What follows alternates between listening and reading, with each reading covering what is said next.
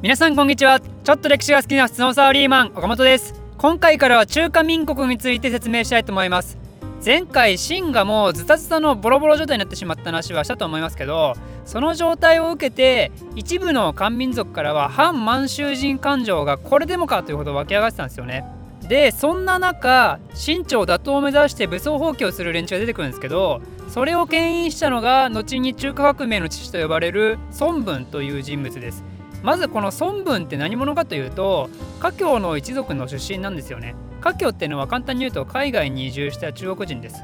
ちなみに三国時代の孫権の末裔なんていう話もあります。まあ真偽のほどは不明ですけど。でそんなわけなので生まれは中国の関東なんだけど孫文はまだ子供の時にハワイに移住してるんですよ。いいですよねハワイに移住って。夢ですよね日本人。で孫文はそのままハワイの大学で勉強してつまり西洋文化に若い時から触れてるんですよ。中国人だけど。だけど19歳の時に中国に戻って医学を勉強してマカオで医者をやってたんですけどその時はもう芯だいぶやばい状態で俺が治すべきなのは人ではなく国だっていうなんかめちゃくちゃかっこいいことを言って革命家になったわけですよ。実は革命家になる前はどうやら清朝立て直し案を訴えたらしいんですけどね。まあそれが当然ですけど清から却下されたんでじゃあ俺が清朝ぶっ潰してちゃんと社会に作ってやるよってことで革命に乗り出したみたいです。彼はハワイに戻って甲虫会という革命団体を作ります。だけど甲虫会って全然小さい団体でメンバーは孫文の生まれた地元の関東出身か華僑のみだったんですよね。そんなのが武装起きたところでさすがにダメダメなシーンといえでも難しいでしょ。ということで最初は失敗して日本に亡命したりしてなんやかんやあるんですけど最終的には同じような革命層に燃えた他のグループたちと合体して中国同盟会っていうのを作るんですよ。でそのリーダーになったのが孫文。ちなみに中国同盟会が結成されたのは東京です。孫文ってね日本に亡命したこともあって結構日本と関わりがあって彼若い時めっちゃイケメンなんですよね。でね奥さんが一応中国にいたんですけど日本人女性とも結婚してるんですよ。日本人女性と結婚して挙句にはこれまた別の日本人愛人まで作っちゃうんですよね。清朝の腐敗を嘆いて革命家となった孫文なわけなんですけど孫文の息子も 孫文の息子もまた日本で革命家として大暴れしたということですよ。まあそんなどうでもいい話は置いといて中国同盟会及び孫文の革命理念は民族独立民権伸長民政安定からなる三民主義というやつなんですけどこれはちょっと抽象的すぎたんでそれを具体的に補うものとして四大綱領というのを同時に掲げました。なんか小難しいですよね。3とか4とか理念とかそれを補うとか。まあ三民主義が企業スローガンで四大綱領が中長期戦略みたいなもんですよ。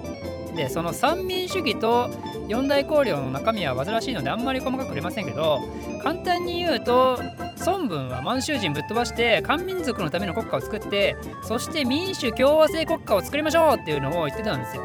つまりもう皇帝なんて制度を廃止して民衆が政治を回していく国家を作りましょうってことですこれは完全に西洋の近代的思想ですよね海外で育った孫文ならではの思想なわけですよということでその立派な思想を民放っていう中国同盟会の機関紙に載せて訴え続けるだけじゃなくて実際に武装放棄して真に対抗したりまあいろいろやるんですけど結構ね彼は戦が下手なのかあんまりうまくいかないんですよ。それで清からは完全に目をつけられてしまってもう中国にもいられない。東アジアにもいられないぐらいになっちゃうから清の追っ手から逃げるように世界を転々としだすんですよね。そして運命の1911年清朝が倒れることになる辛亥革命が起こるんですけどそのきっかけは清朝政府が国内の基幹鉄道を国有化してそれを担保に列強からお金を借りると言い出したことなんですよ。そんなことすると最悪その国内で大事な鉄道もそのまま外国に取られてやばいことになりかねないですよね。まあ、ちょっと考えてもらえば分かりますけど東海道新幹線が中国のものになったらやばいでしょ。日本の中心交通が抑えられてそこを中国政府が好きなように軍隊輸送とかしだしたらもうだいぶやばいでしょ。ということなんでそれに対して民衆が反発してでまたそれを抑えるように命じられた軍人たちも反発するっていう武将放棄というものが起きます。これがきっかけで反新王朝の動きが膨れ上がってで最終的に辛亥革命に発展してったんですよね。でその武将放棄が起きた時って実は孫文って中国にいなくてアメリカにいたんですよねえ武将で武装放棄しかも今度はいい感じなの？マジ行くわってことで中国に急いで帰国してちゃっかり革命グループまとめて臨時大総統っていうリーダー的ポジションについちゃうんですよ。それで孫文は首都を南京として中華民国の成立を宣言することになるんですよね。これによってついにですね中華において紀元前221年の秦の時代から2000年続いてきた皇帝制度を廃止して中華だけでなくアジア初の民主共和国を成立させるんですよね。ただねその中華民国も成立してはいいけど正直あんまり整ってないんですよね。なんていうか脆弱なんですよ。国民と国の絆みたいなものが。どういうことかというと孫文のそもそもの思想って漢民族のための国家だったじゃないですか。でも秦の時代って5つの民族が1つの国にいましたよね。漢民族の他に満州モンゴルチベットウイグルがいるわけですよ。そんな彼らを無視した国家なんてこの時代の中国では強くならないでしょこの中華民国が成立した時って秦王朝はまだ北にいるからね普通に。その秦王朝をぶっ倒して秦の後継者として中華民国が中華を支配するってなった時にやっぱ他の民族をおざなりにできないわけですよ。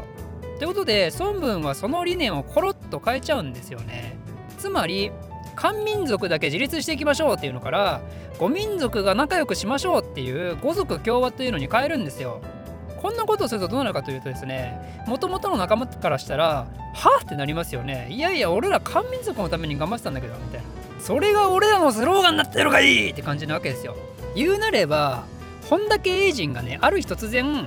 The Power of Dreams じゃなくてやっぱ現実見ようよって言い出して今日からザ・パワーオブマネーに変えるねみたいなことを言い出したらなんだかすごく嫌な感じしますよね。確実に社内外から 反発出るでしょそんな感じですよ。多分。まあつまり何が言いたいのかというとこの時の微妙な空気感が後々悪い感じに効いてくるんですよね。中華民国にとって。で中華民国が南の方で何かできたらしいですって話を聞いて新王朝は「はいそうですか」とはならないでしょだから中華民国はぶっ潰そうとするわけなんですけどそこで白羽の矢が立ったのが軍人で新王朝最大の影響力を持ちた遠征街です。前回も出てきたやつです。で遠征街は政府に対しては OK 潰してくれ！って言うんですけど以前も言ったみたいにやっぱ彼はくせ者なんですよね。彼は部下に鎮圧に向かわせつつも自分は戦場に出向かないで何したかというと孫文と交渉してるんですよ。俺が中華民国のリーダーになっていいならこのまま秦ぶっ倒してやるよっつって。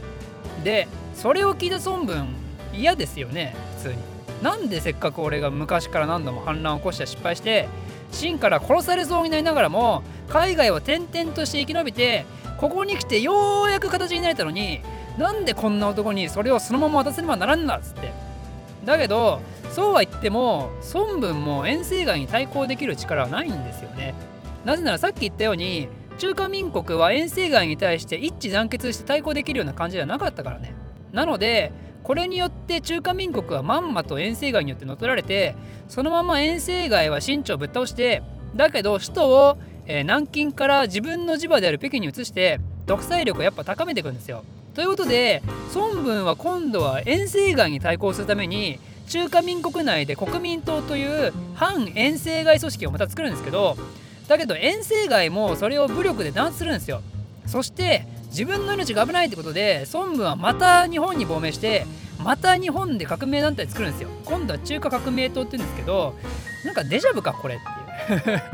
革命軍作って失敗してでもなんとか成功したと思ったら国そのまま乗っ取られてまた反乱を起こしてまた鎮圧されてっていう。